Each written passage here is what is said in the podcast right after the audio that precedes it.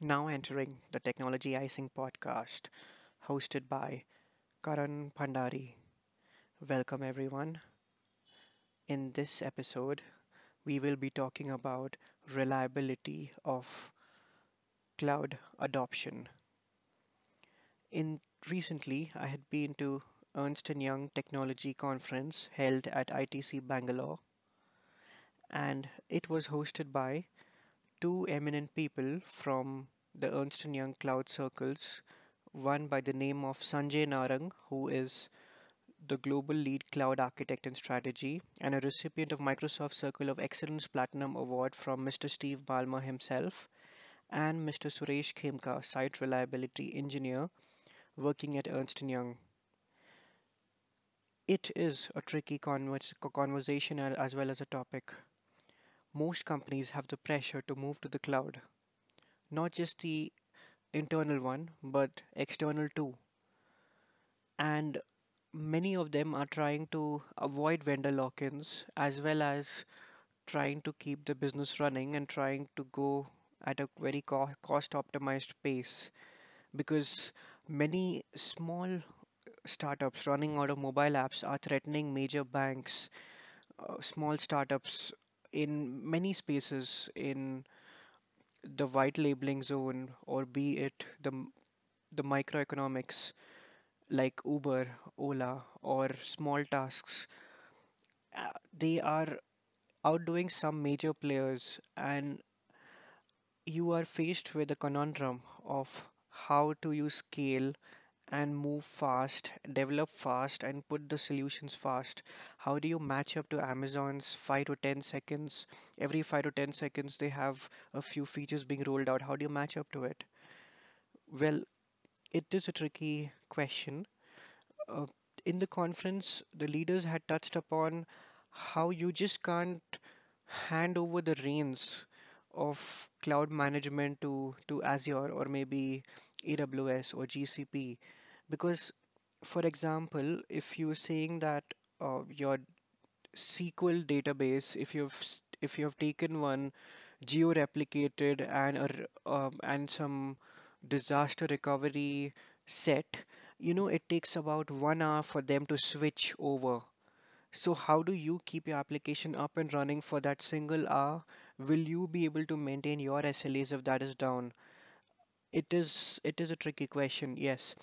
Uh, so what some people do is, um, or some people put a queue in front of the database, and uh, as soon as the queue is um, uh, so so see the the read write operations of database takes some time and even if even if you have like uh, four dat- databases and each of them may be um, you know some of them may be strongly consistent or eventual consistent. For example strongly consistent means all the replicas of your database have the same data but eventual consistent means your uh, writes will enter the other databases sometime later.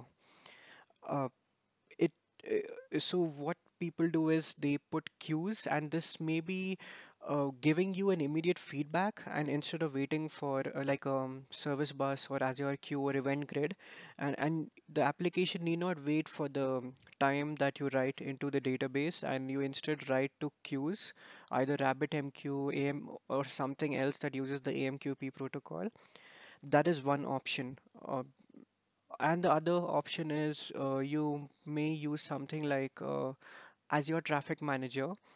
And uh, your Traffic Manager has an option to, uh, you know, check your end, your health endpoints, whether the health is up or not.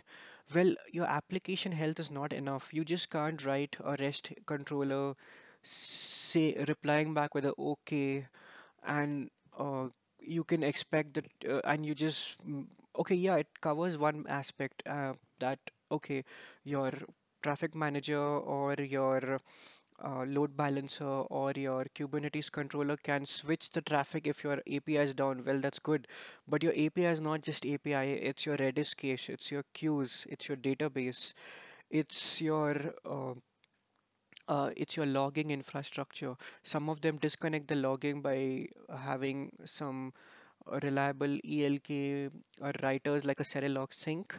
Uh, but you know, in many cases, your application is married to these few components, and you need your your health endpoint should be able to check uh, not just your application health but also the health of the database so what you so the traffic manager can then route and uh, you could also monitor the size of your queue if if you know the size of your queue is increasing too much that means your database may be down or um, and what you can do is you can listen for such alerts if your queue size increase or the number of if suppose um, you're um, you're getting too many errors in the application uh, and um, uh, you are not able to figure out why is the queue size increasing and or maybe the number of errors are, are spiking up you might just write an azure function or aws lambda to bring up a new database in some other geolocation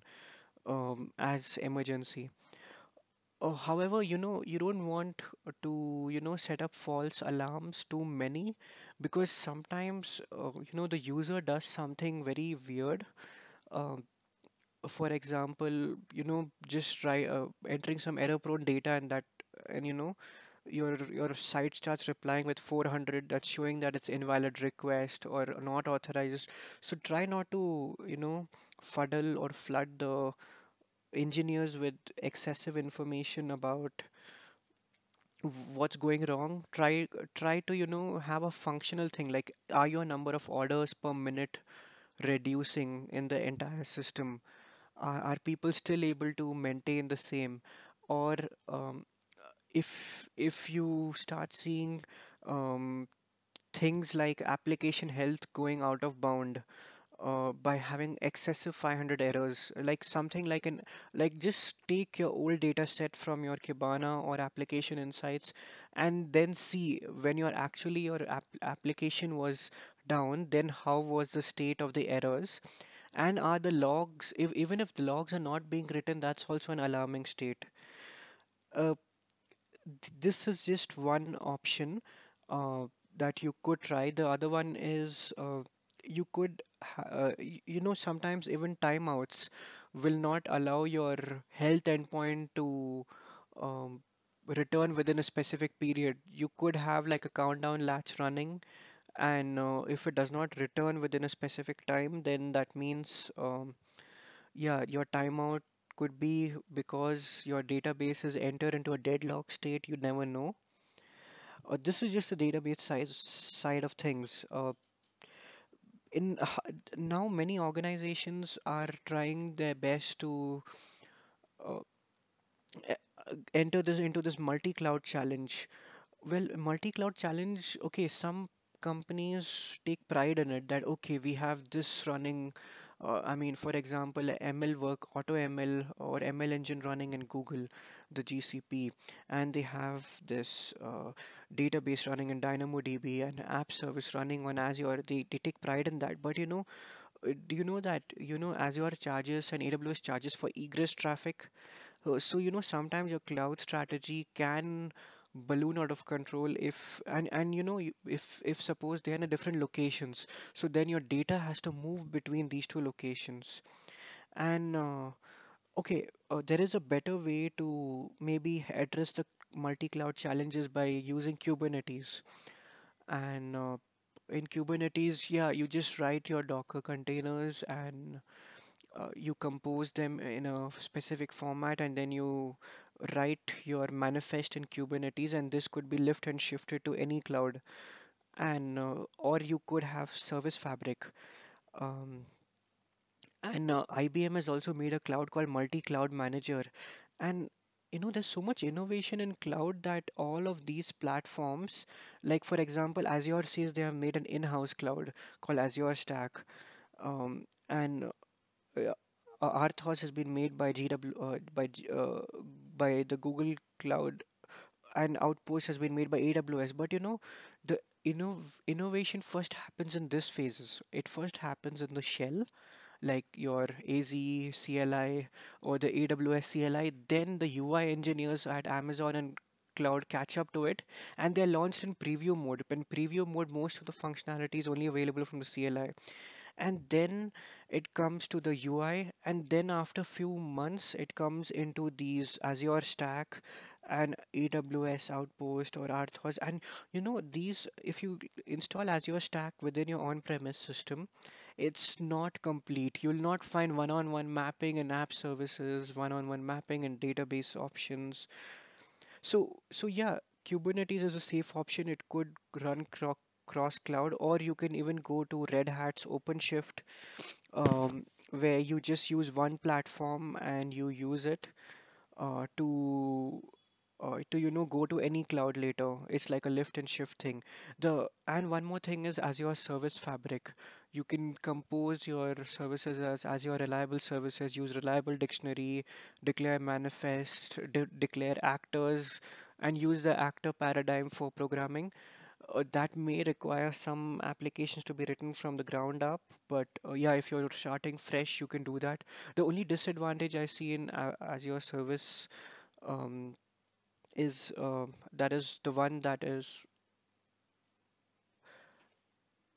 the the, the, the competitor to the, the service fabric the competitor to docker uh, is it could you could also run your docker containers on service fabric but the documentation in service fabric is lesser compared to docker.